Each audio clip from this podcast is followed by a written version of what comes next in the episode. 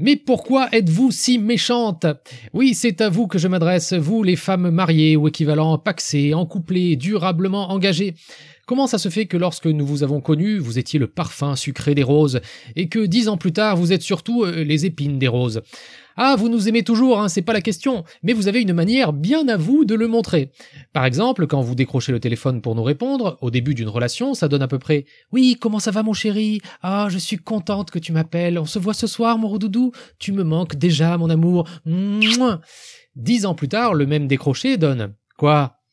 Et là, si on n'a pas une information d'une importance capitale à vous donner à l'autre bout du fil, comme un astéroïde sur le point de s'écraser sur l'école primaire, on a droit trois secondes plus tard à bon, j'ai pas le temps là, à ce soir. En fait, c'est simple. Comme avec les troncs d'arbres, on peut deviner chez une femme son nombre d'années en couple en lisant ses paroles lorsqu'elle décroche. Oui, mon amour, six mois. Oui, un an. Hmm, cinq ans. Quoi Dix ans. Quoi encore Vingt ans. Oui, mon amour, vingt-cinq ans, mais avec un amant. Mais il faut qu'on prenne ça pour un compliment, parce que c'est de l'honnêteté absolue. Lorsque vous êtes en couple depuis un certain nombre d'années, vous laissez tomber tous les masques, tous les artifices, vous vous mettez à nu pour découvrir votre caractère le plus intime, la méchanceté. Ah, vous pouvez enfin être vous-même, libéré, délivré. Fini les faux semblants, les bonnes manières, la politesse, les accords de Genève. Avec lui, je peux enfin être moi-même, une connasse. Ah, qu'est-ce que c'est bon, je me sens flotter au-dessus du sol. Comment ai-je pu vivre autrement? I believe I can fly. I believe. Oui, quoi? Je sais pas, dans le frigo. I can touch the sky. I think. Qu'est-ce qu'il y a? Mais peu importe, je m'en fiche. About it every night and... Non, je suis pas de mauvaise humeur. Non, je suis pas de mauvaise humeur. Non. Ben voilà, maintenant tu m'as mise de mauvaise humeur.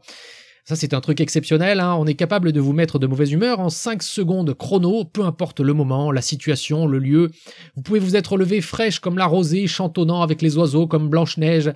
Il nous suffit d'un regard, d'un mouet devant votre tenue du matin, et bam, Blanche-Neige se transforme en Cruella. Et c'est vous qui allez jouer le rôle du scalp des 101 dalmatiens. Après, j'ai pu remarquer chez ma femme qu'il y avait en fait une gradation dans sa sincérité. Moi, en tant qu'homme de sa vie, je suis au centre absolu, dans l'œil du cyclone. J'ai droit à l'absence totale de filtre. Hashtag no filter. Ses enfants arrivent juste après, toujours dans le premier cercle, et bénéficient d'une remise de peine comme tout mineur sous le marteau de la justice. Dans un deuxième cercle vient sa mère, à qui elle octroie parfois quelques politesses filiales, pour la fête des mères, son anniversaire ou les jours impairs. Puis son frère, ses sœurs, qui se contentent de couler de lave régulière quand une éruption de sincérité secoue son magma en fusion. Dans un troisième cercle, les amis ont droit à un tempérament relativement neutre. La plupart du temps, ils côtoient Dr. Jekyll et quelques rares fois Mr. Hyde. Au-delà, nous sortons de l'ouragan. Le calme après la tempête, la douce brise d'été. Les inconnus peuvent découvrir une femme d'une gentillesse absolue, ouverte, souriante, à l'humanité si délicate et bienveillante. Je peux vous dire que si vous n'avez jamais vu ma femme faire la gueule, c'est que vraiment, elle peut pas vous blairer.